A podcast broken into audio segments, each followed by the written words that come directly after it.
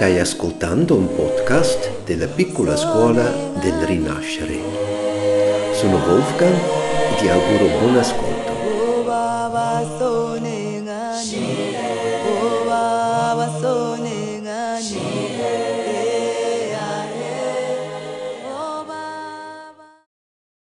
Così entriamo nel nostro tema del rinascere.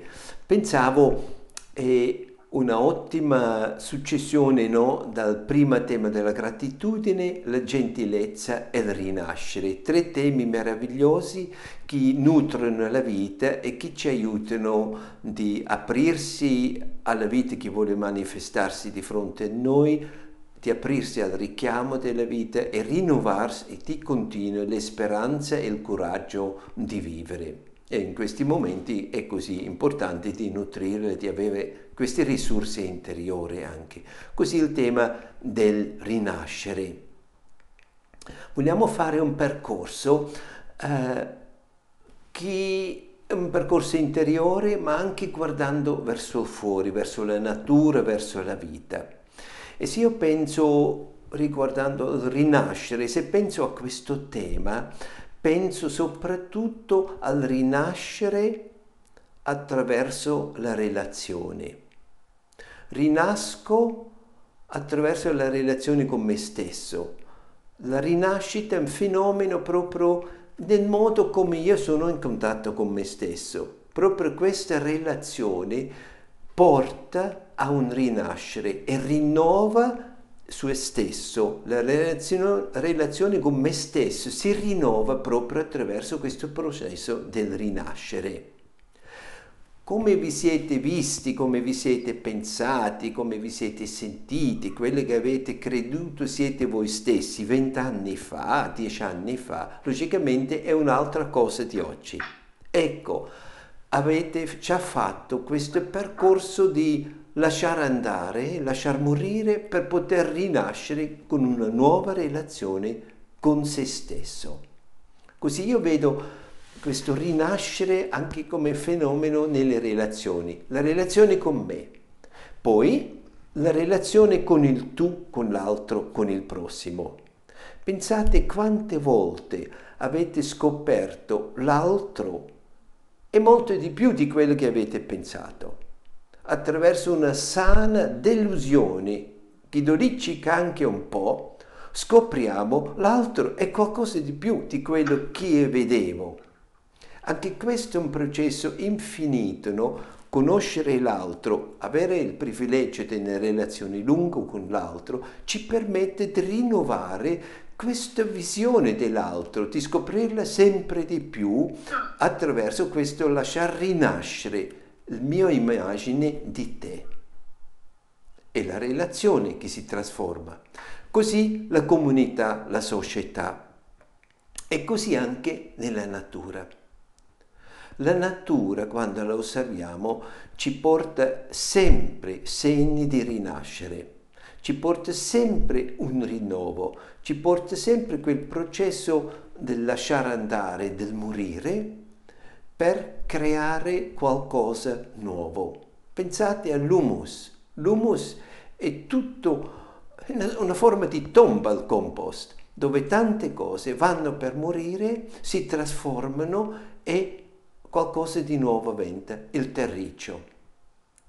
E così la natura vogliamo studiare in questi giorni e lasciarci ispirare, pensando anche che la natura è la grande insegnante, la grande maestra la natura ci parla dalla natura proprio, dai fiori, dagli animali, mm, dalla terra, dal cielo, ma la natura parla anche dalla nostra natura. Noi siamo natura, noi siamo coinvolti nella natura e noi viviamo anche con principi quali possiamo scoprire nella natura. La natura, la grande maestra, è l'incontro con la natura, anche con la biologia, e le vedrete nel percorso, è un gran maestro, è un, un'esperienza trasformativa Così la natura ci può fare molto coraggio di lasciar scorrere quel percorso interiore, di lasciar andare, di lasciar morire per rinascere, per rinnovarsi.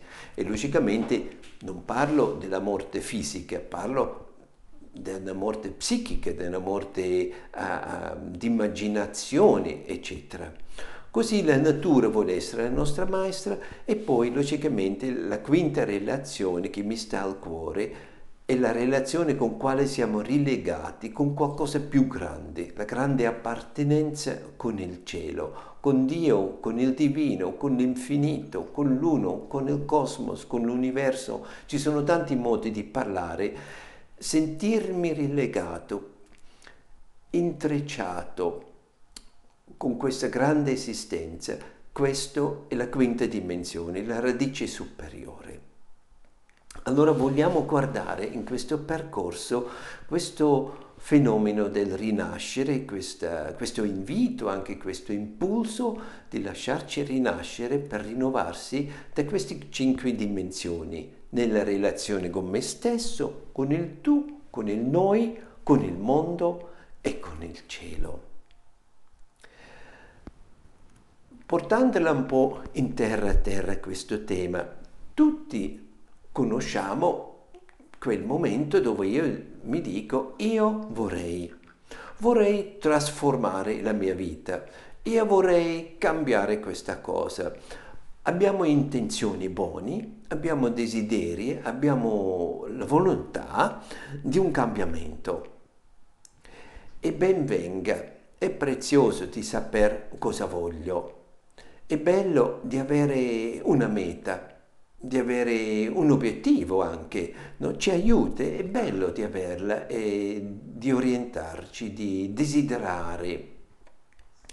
Uh, anche spiritualmente ci aiuta di sapere cosa vogliamo e ci può aiutare fino a un certo punto.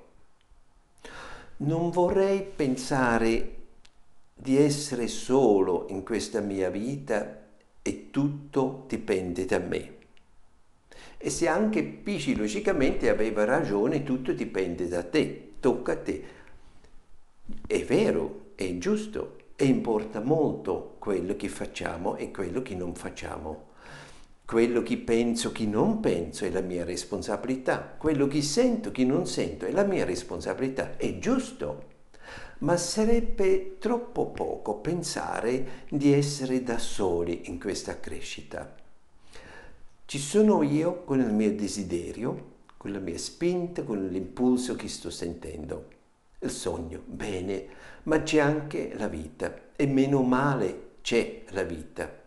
Meno male c'è tutto quello intorno a noi, quale ci invita, ci lancia un impulso per evolvere, per crescere, per, um, per trasformarci. Quell'impulso viene anche da fuori. Amo anche pensare la vita come un'improvvisazione, no?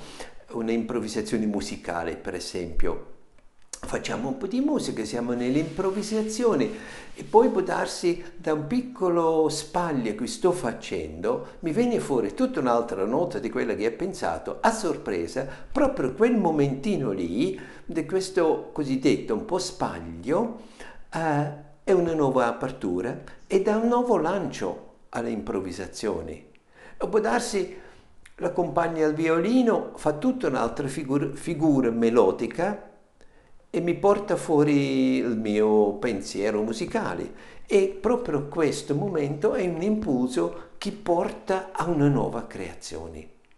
E così questa danza con la vita, la vita che ci chiama, la vita che ci lancia un impulso, ci lancia un invito. È bello essere presente, sveglio e di vedere questo impulso che sta venendo per poter accoglierla. Così in questo tema del rinascere, del rinnovo, ben venga c'è anche la vita che vuole qualcosa di me. la vita come vita, sì, la società, il momento, il tema forse nella famiglia o una malattia o tante cose no? che possono essere compagni che mi lanciano l'invito. Così da un lato è quello che desidero io, da un lato un po' questo ascolto, questo sguardo, questo mm, intuito aperto verso la vita per ascoltare l'invito della vita, l'impulso. Così mi libero un po' da un peso quale quasi impossibile da portare se penso tutto deve partire da me, tutto deve venire da me, sarebbe troppo poco. Uh, l'esistenza è più grande per quello, questa apertura. Così vorrei pensarla in tutte le due direzioni, tutto quel cammino che staremo a fare. Allora arriviamo a quello che ha accennato stamattina quando si parlava eh, un po' del cammino e della regressione e della progressione. È bello di avere queste idee, adesso vogliono. È bello di guardare avanti, bello di darsi anche avere un, un metodo, una, una strategia no? per andare avanti. E oggi il mondo è pieno di coach che ci dice come dobbiamo fare, cos'è il primo passo, il secondo passo, il terzo passo per arrivare. È bello avere un'idea un po' così, ma è semplicemente solo quello. Um, la natura è la progressione, quelle che vogliamo raggiungere, in quelle direzioni dove vogliamo andare, senz'altro ci aiuta, ma se io focalizzo solo su quello, chiedo qualcosa di me, di me quale non è naturale. Perché vediamo nella natura e vediamo anche nel, nella natura della nostra crescita e la vediamo anche nelle relazioni importanti. Eh, ci sono sempre momenti, fasi un po' più progressivi nella nostra crescita e poi momenti un po' più regressivi, vuol dire un po' si molla un po', si fa un po' un passo indietro, ci fermiamo un po', eh, sembra non andiamo avanti. E la natura vuole questa piccola fermata o così questo piccolo passo indietro per arrivare proprio al slancio nel momento giusto.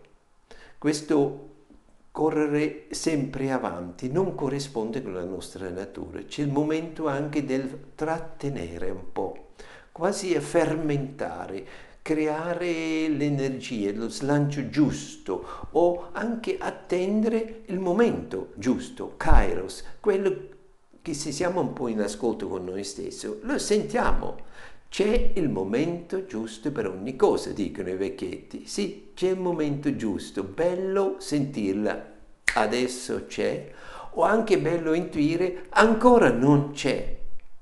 Inutile spingo con la mia testa perché io sento, no, non è proprio maturo.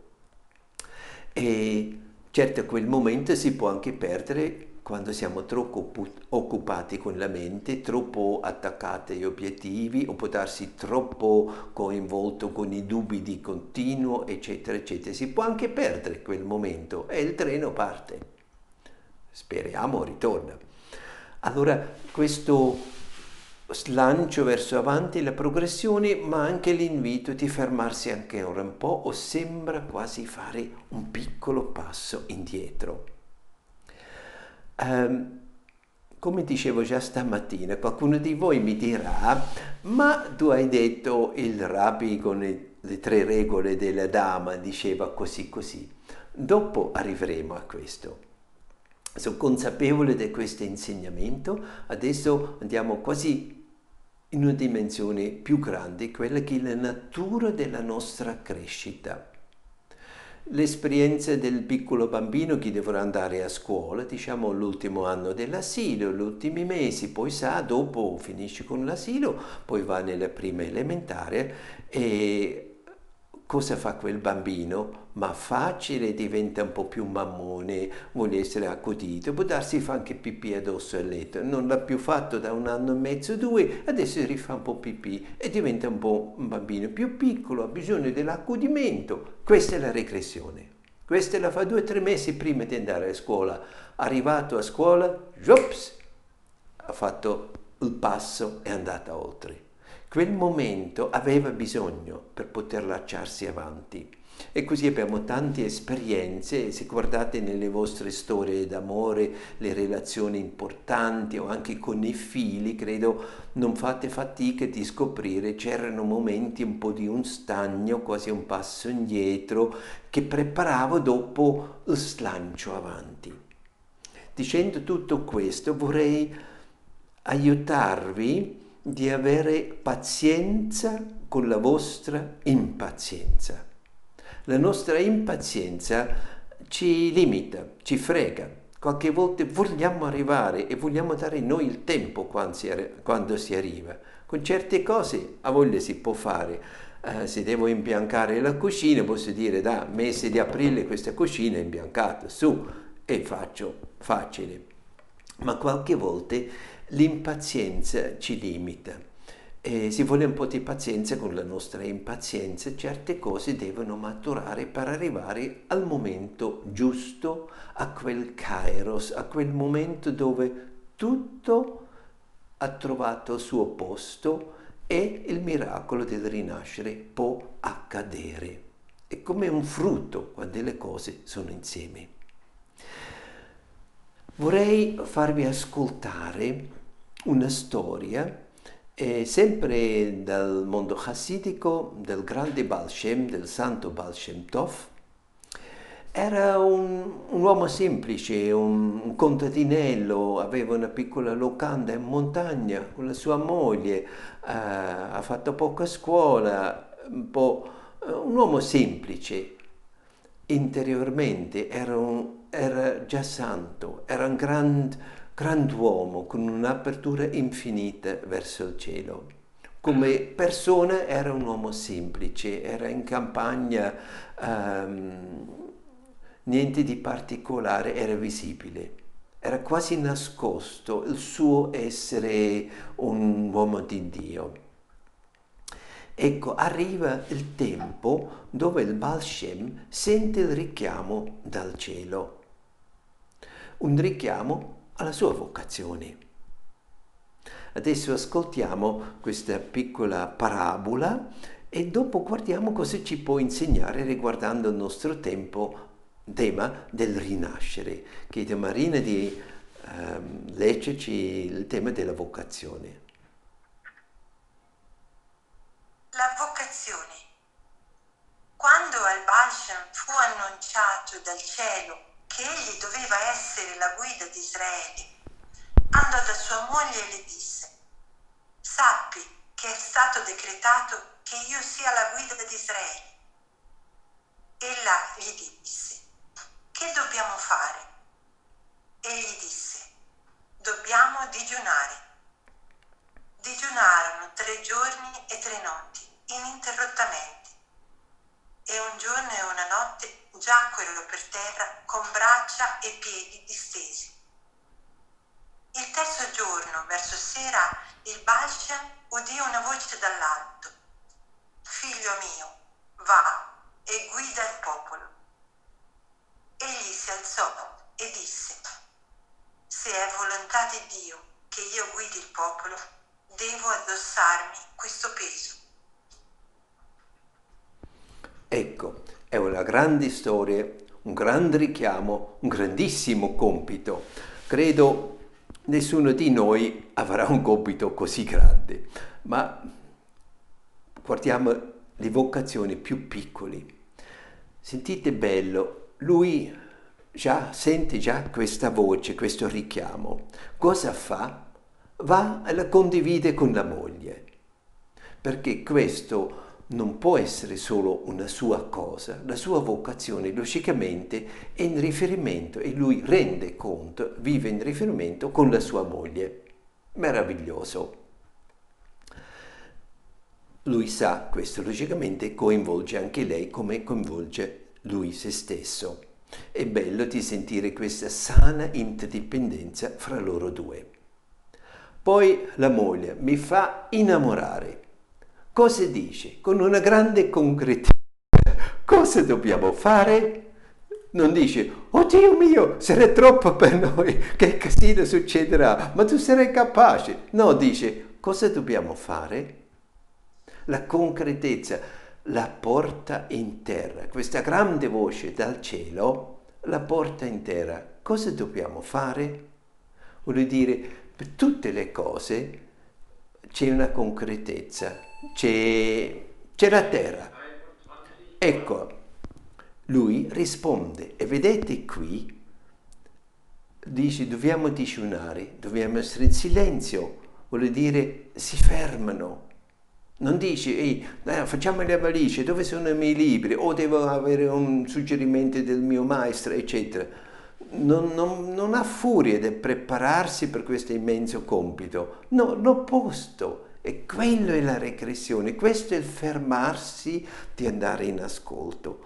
Quando arriva questa voce interiore, quando a volte è flebile, qualche volta è forte, quando arriva questa voce alla vocazione, la risposta andiamo in ascolto.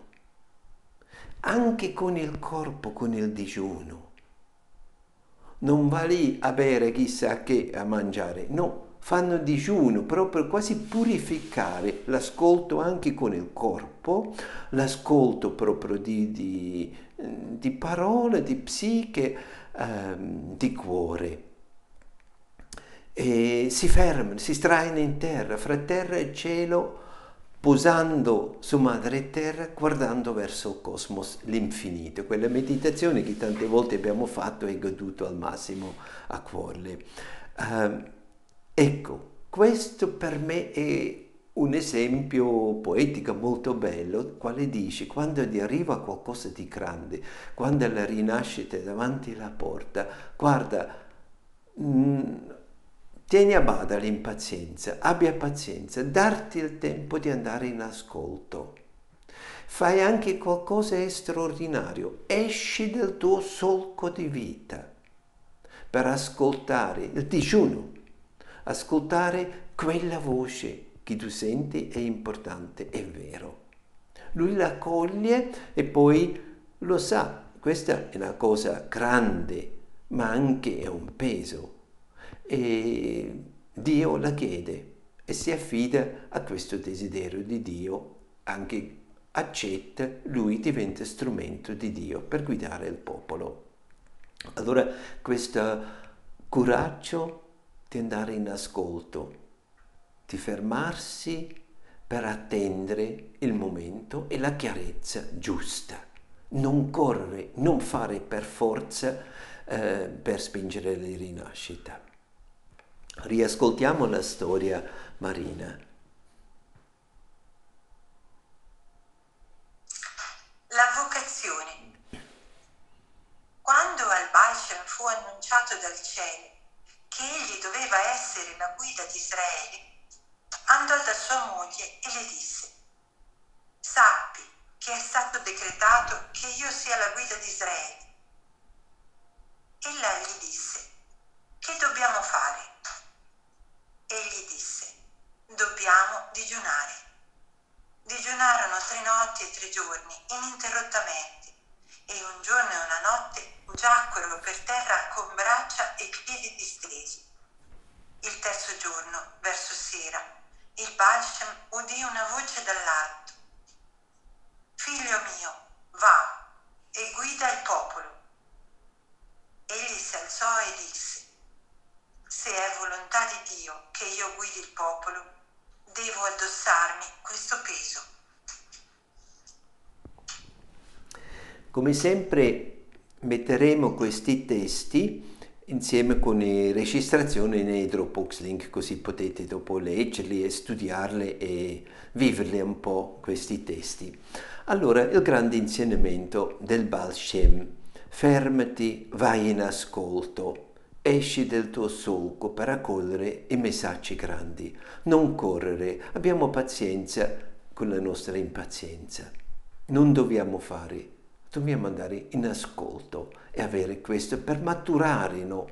e arrivare a quel momento giusto, a quel momento kairos, quando il tempo raggiunge la pienezza, tutte le cose sono al loro posto, sono maturati, allora a quel momento spoccia il fiore e quello sarebbe il rinascere. Um, allora vi ho promesso la storia dei tre regole del gioco della dama. Questo viene un po' narrato in un altro libro di Martin Buber, Il, piccolo, eh, il cammino dell'uomo, è un piccolo libro, e lì nel capitolo della risolutezza, lì il tema è la risolutezza di amalgamare pensiero, eh, parola e gesto per unificare l'intenzione, per redimere la forza. Allora nel tema della risolutezza, proprio di purificare l'intenzione interiore, orientato verso questa unica meta, lì il tema della risolutezza è un tema cruciale per poter raggiungere quello che desidero e che sento anche il mio compito di raggiungere. Allora lì abbiamo una storia che sembra, ci dice l'opposto di quello che abbiamo detto prima. Così Marina ti chiedo di leggerci il gioco della dama, l'incontro del rabbi con i suoi tre allievi.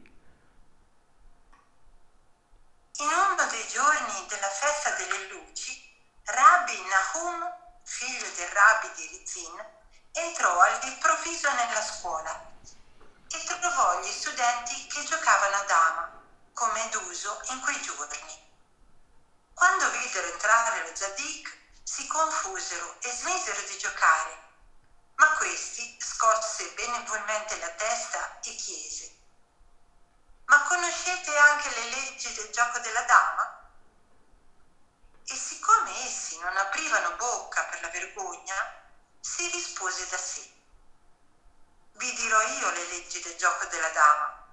Primo, non è permesso fare due passi alla volta. Secondo, è permesso solo andare avanti e non tornare indietro. Terzo, quando si è arrivati in alto si può andare dove si vuole. Ecco, il primo passo è quello di tenere a bada l'impazienza, non correre, fai un passo a volta. Bene. E poi non tornare indietro. Qui è quasi l'opposto l'insegnamento. In quel gioco si deve andare avanti perché fa parte della regola del gioco. Si va in una direzione. L'invito di darsi una direzione. Di darsi la direzione di poter lasciare accadere quello che deve accadere. Questa è la direzione. E poi la terza, quando sei arrivato sei libero.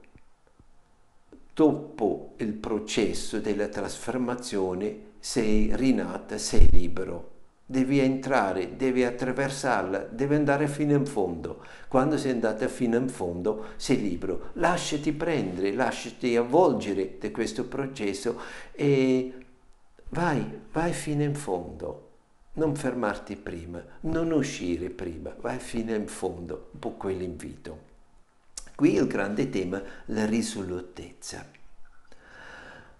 Allora andiamo avanti e vorrei chiedervi, oggi vi ho dato il compito di guardare per i segni della rinascita intorno a voi nella vostra giornata possiamo condividere due o tre testimonianze di quello che avete visto, quello che la vita vi oggi ha fatto vedere sul tema della rinascita. Chi vuole iniziare? Chi rompe il ghiaccio?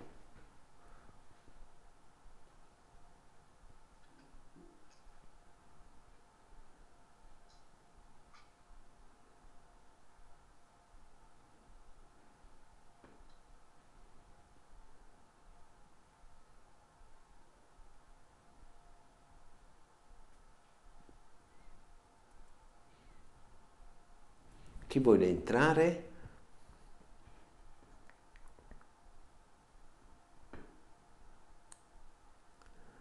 Tutti zitti. Palombara, Patrizia vuoi tu? allora, veramente... siamo a scuola, siamo a scuola. ecco, allora, uh, diciamo che oggi, il mio oggi è anche ieri, perché è un ieri che si è prolungato fino ad oggi ed è stato il coronamento di tanti mesi di lavoro.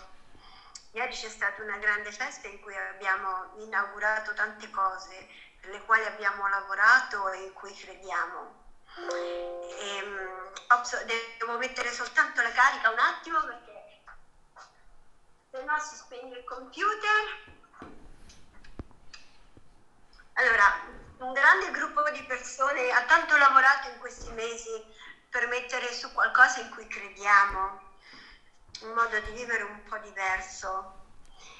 E, um, ieri c'è stata la grande festa inaugurale al mare, perché questo luogo è vicino al mare.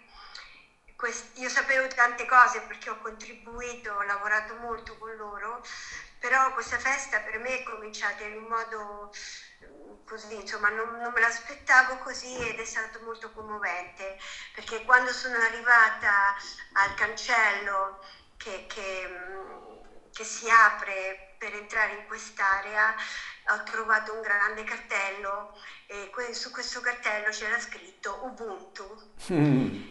Questo luogo è stato chiamato così e questo è ne avevamo parlato con loro, però io non sapevo che avrebbero preso questa decisione e l'hanno anche un po' fatto così a sorpresa. Eh, quindi sono, sono, entrata e lì eh, poi eh, abbiamo messo su un ristorante, un, um, un, un bar eh, libero in cui vengono tutti i cittadini, non si chiede niente a nessuno, tutti sono benvenuti e tutti portano le loro idee. A partire dalle circa le 10 di mattina sono cominciate ad arrivare tantissime persone, anche da tante parti d'Italia, eh, di tutti i tipi, di tutti i generi. Sono arrivati quelli degli orti sociali riva al mare che eh, sono molto variopinti, sembrano tedeschi ma sono italiani, alti, biondi, tutti rasta sono loro praticamente. Sono arrivati musicoterapeuti, è arrivata a un certo momento una ragazza mh, mm, con un camper, è scesa con i capelli rossi e le, e le calze di tutti i colori.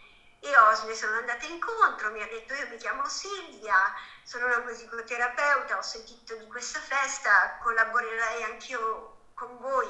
Sai, io ho fatto la scuola d'Assisi, mia mamma pure, e poi siamo stati in Toscana. Sai, mia mamma conosceva un musicoterapeuta molto bravo in Toscana. Eh, io dico, in Toscana dove? Nel Casentino il Casentino. E come si chiama? Ma sai, non me lo ricordo bene, è un nome un po' strano.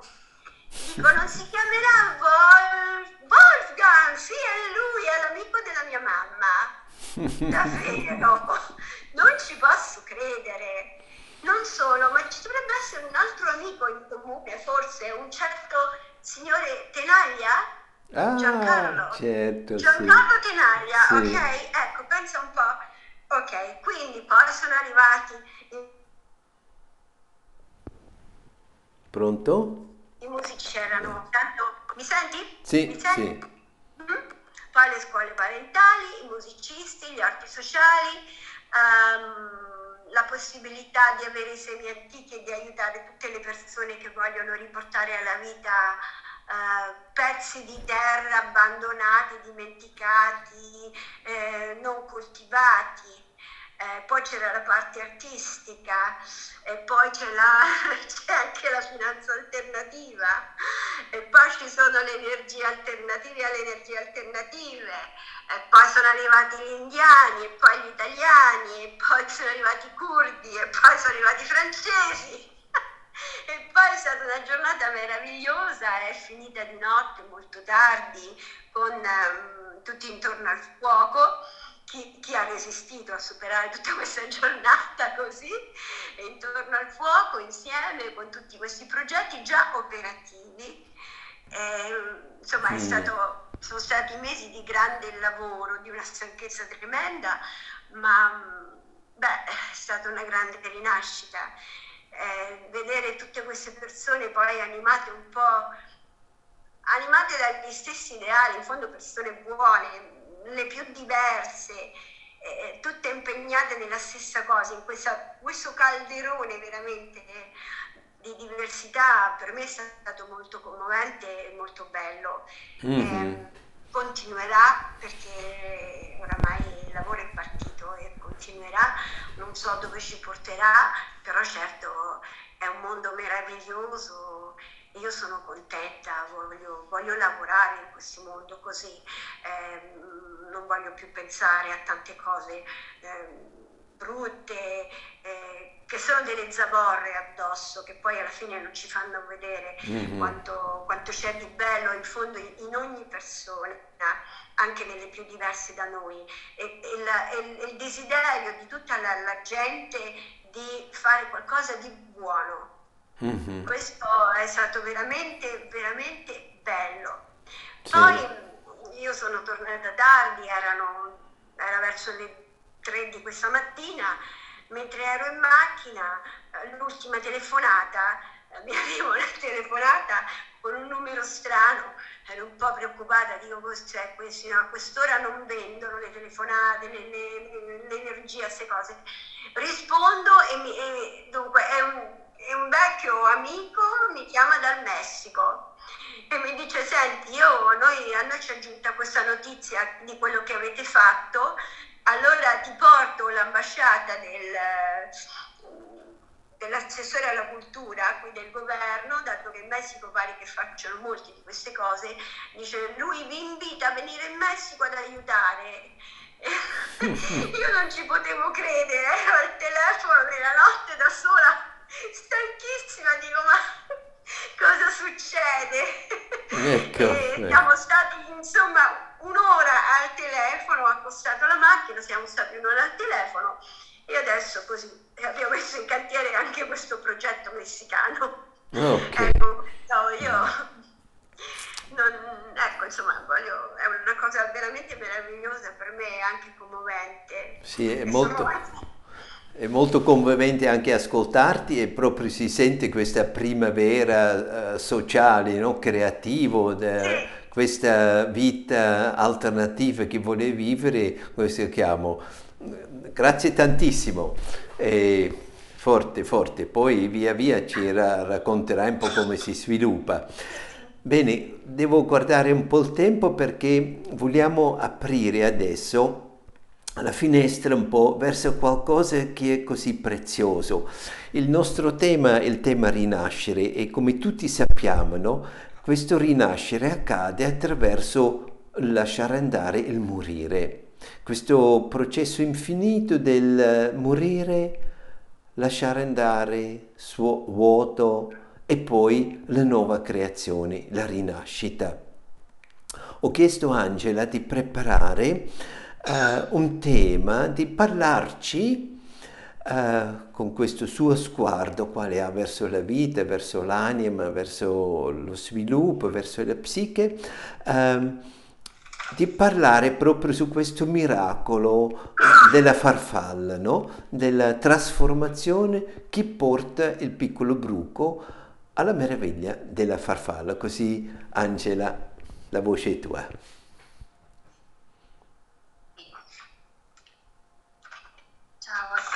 buonasera. E ehm, io per eh, timore di non riuscire a, a, seguire il filo di tutto quello che vorrei dire, ho, ho scritto quello che, che, che mi è venuto in mente su questo tema del bruco e della farfalla, quindi ve lo leggerò. L'immagine del bruco che diventa farfalla è forse quella più forte e calzante per rappresentare la trasformazione dell'essere. Un essere che striscia sulla terra può diventare un essere che fluttua nel cielo. L'eleganza del volo, lo splendore dei colori, la gloria della leggerezza, tutte qualità che non si direbbero di un bruco, un bachino goffo, solitamente ripugnante, fastidioso perché ci mangia gli ortaggi, quindi da scansare, allontanare, addirittura urticante e pericoloso ad alcuni animali. Eppure in lui c'è già quella farfalla. È destinato a diventarlo. Chi lo direbbe mai? Mi ricordo da bambina quando me lo dissero la prima volta. Mi sembrava quasi impossibile. In questa metamorfosi si manifestano le forze che uniscono il cielo e la terra. Pensando all'essere umano mi viene in mente proprio questa unione, con la sua verticalità, con la sua posizione retta. Quindi noi siamo predisposti a diventare abitanti del cielo di un mondo sempre più sottile e il bruco ci insegna come possiamo fare per diventarlo, per innalzarsi verso il cielo. C'è bisogno di fare questa esperienza sulla terra con tutte le emozioni più difficili, anche ripugnanti. C'è bisogno di fare esperienza del dolore, della inadeguatezza, dello squilibrio, dell'antipatia siamo sulla Terra per fare esperienza di tutte le emozioni, anche le più brutte. E poi dobbiamo vivere un periodo da crisalide. Cosa ci dice la crisalide? Prima di tutto non è solo un essere, è anche un luogo. Quindi si uniscono le forze di spazio e di tempo. Un luogo che sta a metà, né in terra né in cielo, ma a metà. Quindi ha già fatto un passo enorme questa entità ha preso la sua strada, si è messa in cammino. Poi possiamo dire che è nascosta, chiusa, buia, non si mostra molto. Immagino che dentro ci sia silenzio, calore, pace. Fuori di lei invece c'è vento, pioggia, vita, perché non può tornare indietro ormai la via è stata intrapresa. Non può fare altro che affidarsi. Nel momento in cui prendiamo una decisione, in cui vogliamo davvero cambiare, dobbiamo, dobbiamo trovare un luogo interiore dove mettere al sicuro la nostra decisione, in modo da proteggerla, custodirla, affinché permanga nel tempo. Affidarci poi alla madre, al padre, al cielo e alla terra, che faranno il loro lavoro, finché noi teniamo salda la nostra volontà di vivere. Il nostro pericolo più grande, infatti, è quello di venire meno alle nostre intenzioni. Non siamo sottoposti a leggi di natura come il regno animale o vegetale. Al risveglio dei regni provvede madre natura, mentre al risveglio dell'essere umano dobbiamo provvedere noi stessi è il senso della libertà umana. Ma la madre ci aiuta dandoci il bruchino che ci insegna la via. E poi che altro ci insegna? Che c'è una scorza da rompere. Quando i tempi sono maturi c'è da fare questo lavoro, forse faticoso, ma necessario. Cos'è questa scorza, mi domando?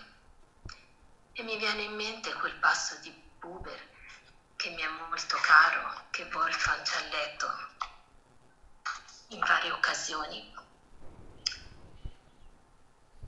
Ti si opporrà all'oscuro, ti si opporrà all'inizio, nell'istante del compimento, a ogni svolta, col sembiante dell'ombra e col sembiante della vita.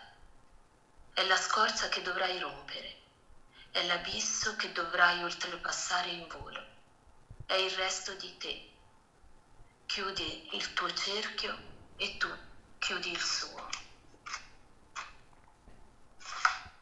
Ecco quindi che la cristalide squarcia la sua scorza e dispiega le sue ali. Ora è pronta per fare ingresso nel nuovo mondo, nel cielo. E lo fa con una capriola elegante, perché in questo nuovo mondo si vive con eleganza, con gentilezza, non per volontà imposta non con quella gentilezza, come ci diceva Wolfgang, data dal buon costume, quindi finta, ma quella gentilezza che irradia naturalmente da dentro di noi. E infine, la cosa più bella di tutte è che il bruco nel diventare farfalla dona bellezza e gloria a tutto il resto del creato. Lo splendore di un cuore umano rinnovato irradia come un dono per gli altri.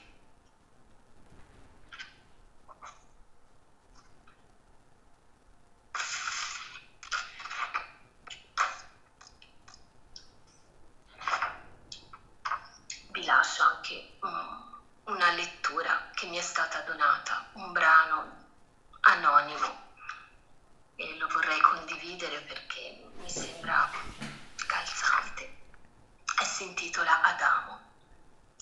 Signore, io me ne devo andare. Sono giunte ombre nel cuore che mi spingono a varcare quella via del dolore che tu conosci già, ma io no. Signore, voglio provare sofferenza e amarezza, delusione, tristezza, impotenza e rancore, paura e pazzia, egoismo e gelosia, impulso e prepotenza, emozioni profonde, tutto ciò che separa e non fonde. Devo scendere laggiù tra quelle onde di materia sempre meno sottile per poter percepire ogni piccola particella del mio cuore e poi finalmente risalire col rinnovato ardore dell'esperienza dalla profondità di una nuova coscienza a riabbracciare l'infinito pulsare del tuo amore. Ecco, grazie per l'ascolto. Grazie, grazie tantissimo Angela, è molto toccante e meraviglioso, grazie tantissimo. Qui vedete, bello no? pensare da questo bruco che diventa la farfalla, tutti questi passaggi che fa, una realtà così diversa, no? quella del bruco, da quello che diventa la farfalla. E se io guardo questo mistero, no? sono proprio toccato di bellezza, anche di gioia, di tenerezza. Se penso questo bruco è anche un parte mio, ma anche la farfalla è un parte mia, e anche in me, nella mia psiche, nel mio essere, anche nel mio destino, ci sono passaggi così, uh, dove trasformo e divento tutta un'altra cosa. Allora, pensando a me, allora un po' mi, mi toglie un po' il fiato. E quando sento, e credo anche voi avete già sentito, quando arriva la stagione della vita dove sento proprio, adesso sono chiamato di lasciare andare. Qualcosa che era così caro a me, può darsi così importante, quale era un fondamento per me, adesso è arrivato l'ora di lasciarla andare, di consegnare, di lasciarla dietro per farmi avvolgere di una nuova vita, quale fino in fondo non so come ha si manifesterà giorno per giorno e mi lascerò prendere da quella che è la nuova vita, no? questi passaggi.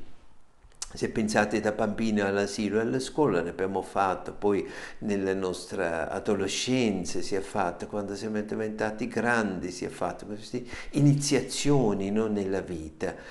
E allora lì c'è anche un pochino, qualche volta un'angoscia, no? Qualcosa che mi un po' preoccupa, un po' che mi, forse mi fa paura, no? È qualcosa che è dentro di noi. E questo processo del arrivare a lasciar morire. Il bruco arriva, si ferma, si ferma per non partire più, per lasciarsi morire e trasformarsi. Una morte eh, di quella esistenza, di quella forma. Non è la vita che è morta, è solo quella forma, no?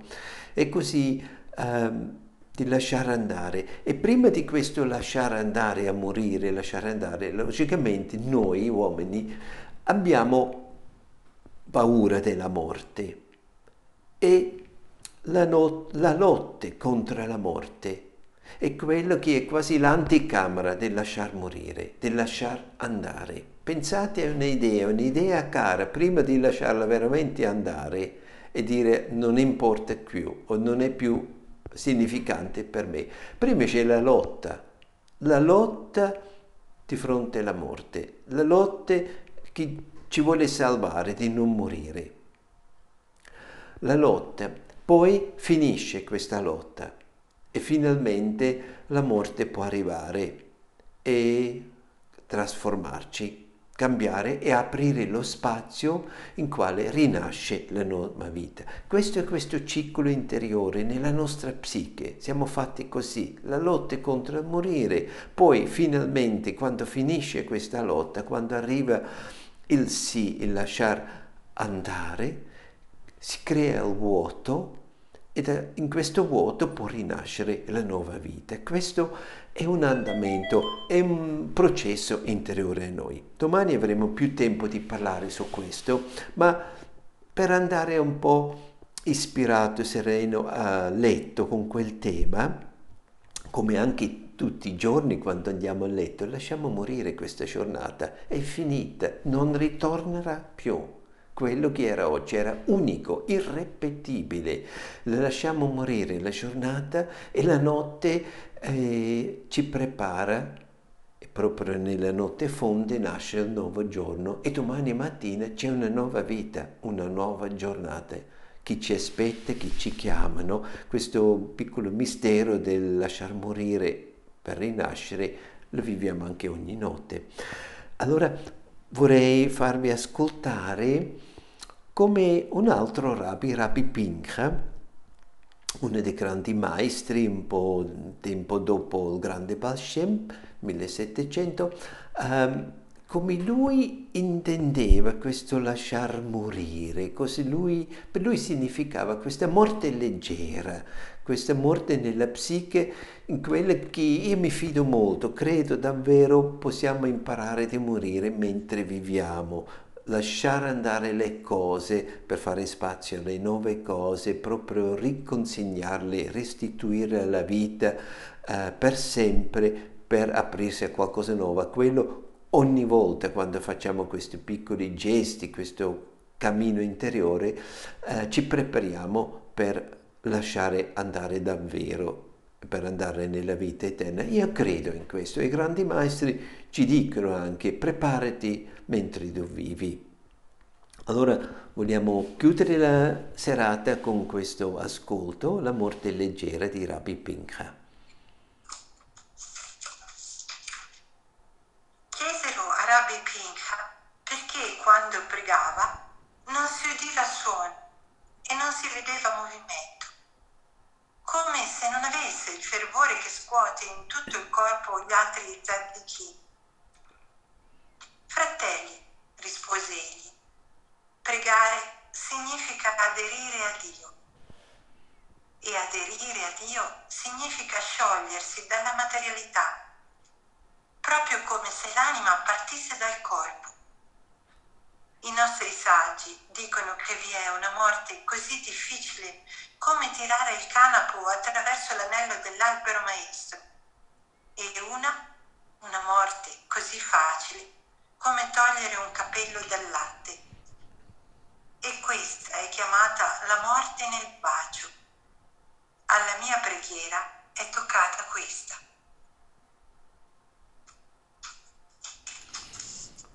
Con queste parole vi auguro una buona e serena notte e vi invito come piccolo compito, come esercizio, di salutare la giornata di oggi.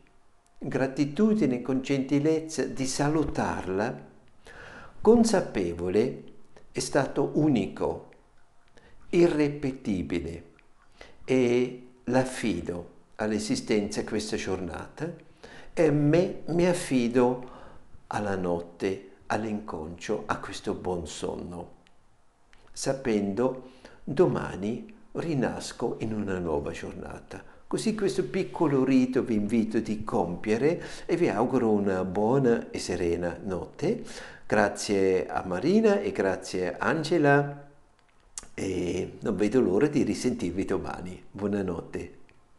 Buonanotte. Buonanotte. Buonanotte. Ciao a tutti. Ciao.